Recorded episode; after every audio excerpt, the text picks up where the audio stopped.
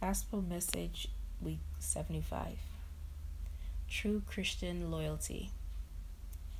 One aspect of a Christian's life is loyalty. Where's your loyalty? Is it to God Almighty or otherwise? In Matthew chapter ten, verses thirty-two and thirty-three, it says, "Whosoever therefore shall confess me before men, him will I confess also before my Father which is in heaven. But whosoever shall deny me before men, him will I also deny before my Father which is in heaven." In Matthew chapter ten, verses thirty-eight and thirty-nine, it says, "And he that taketh not his cross, and followeth after me, is not worthy of me. He that findeth his life shall lose it, and he that loseth his life for my sake shall find it." How do you usually express or proclaim that you are a follower of Christ? Do you say it bashfully only when it is asked? Do you boastfully quote scriptures all day to be heard and seen as a follower of Christ to those around you? Or maybe it depends on your emotion of that of that day. Sometimes you follow the larger crowd, and other days you conveniently remain the lone follower of Christ, depending on how much time you have in your schedule. The truth. Loyalty is written inside your heart. No matter what you display on the outside, God is the only one who sees clearly what and who exactly you are loyal to and how much dedication you really have. No, loyalty is not always convenient. It is hard, especially when you are by yourself and everyone is against you. But just know, loyalty requires a part of you to be bold for Christ, and He is always with you. Ideally, the more spiritual growth you obtain, the more loyal to Christ you are supposed to be. Yet, these days we have so many lukewarm, weak, and easily compromising Christians. They practice convenience loyalty, commitment to Christ just at the bare minimum level, and only when it fits into their schedule or when they have the energy to do so. Only by routine and outward actions we appear to be loyal to Christ. But deep down, many of us have a loyalty to Christ that is linked to what He can do for us. So long as He continues to answer your prayers, grants you as much children as you desire, makes you successful, grants you a spouse, makes you wealthy, gives you a steady job, and so many other things. Without these baseless things, our faith alone would wither in the wind at the smallest breeze. One of our hymns, hymn one seventy-six, stanza four, sums up the reward of those who are diligently loyal, those who remain dedicated to Christ all the way to the end.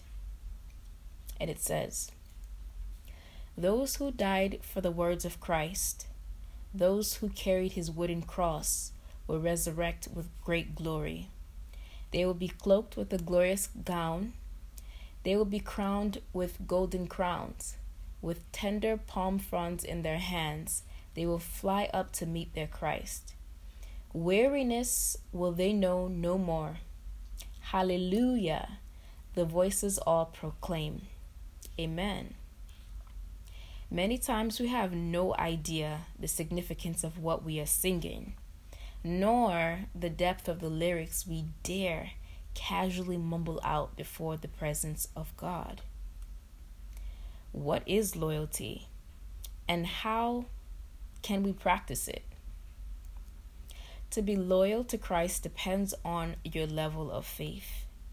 It means you are willing to take up the cross and all that comes with it until the very end.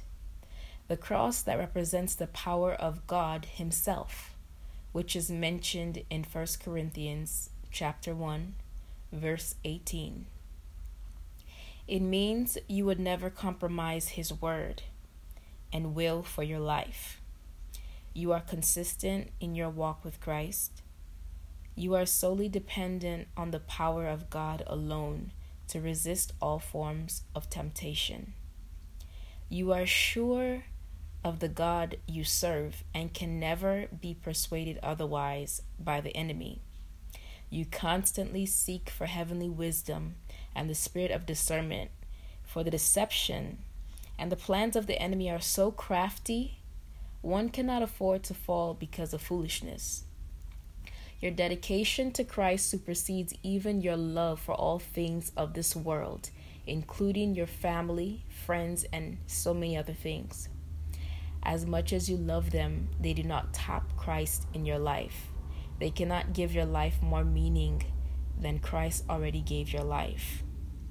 Loyalty is standing alone in truth on the lonely, cold path by yourself. If three million Christians are engaging in the sins that are an abomination before God, will you join them because it is the modern times, or because there is grace, or because your pastor or your shepherd said it doesn't matter? Or will you hold on to the divine truth and resist conforming because you know it is truly wrong? How much spiritual integrity do you have? Is it because you really desire to do what is right by all means? Or is there a personal gain of being seen as godly in front of others? Are you like Judas? Have you betrayed Jesus? Are you still betraying Jesus now after the many second chances he has given you? We have all definitely betrayed Christ in one way or another countless times. But have we learned from our mistakes yet? Have we realized our stupidity and false love for God? It took Peter a while before he truly realized his loyalty to Christ was not as authentic and strong as he proclaimed, until he encountered a shameful moment exposing his dark flaws. It was then Peter wept, repented, and became a better disciple and follower of Christ. Brethren, even Jesus was solely committed to the work of his Father. Nothing in this world distracted him or could ever cause him to compromise his one and only purpose. Let us sit down and take time to review our loyalty to Christ, not by our own standard, but by the standard of the Father. Realize that you most likely are not as strong as you perceive, but you can improve by repenting and truly asking God for the Spirit to be dedicated to him unto the end. The endless strength to carry the cross with confidence and unwavering faith, and the grace to do it without regret. Amen.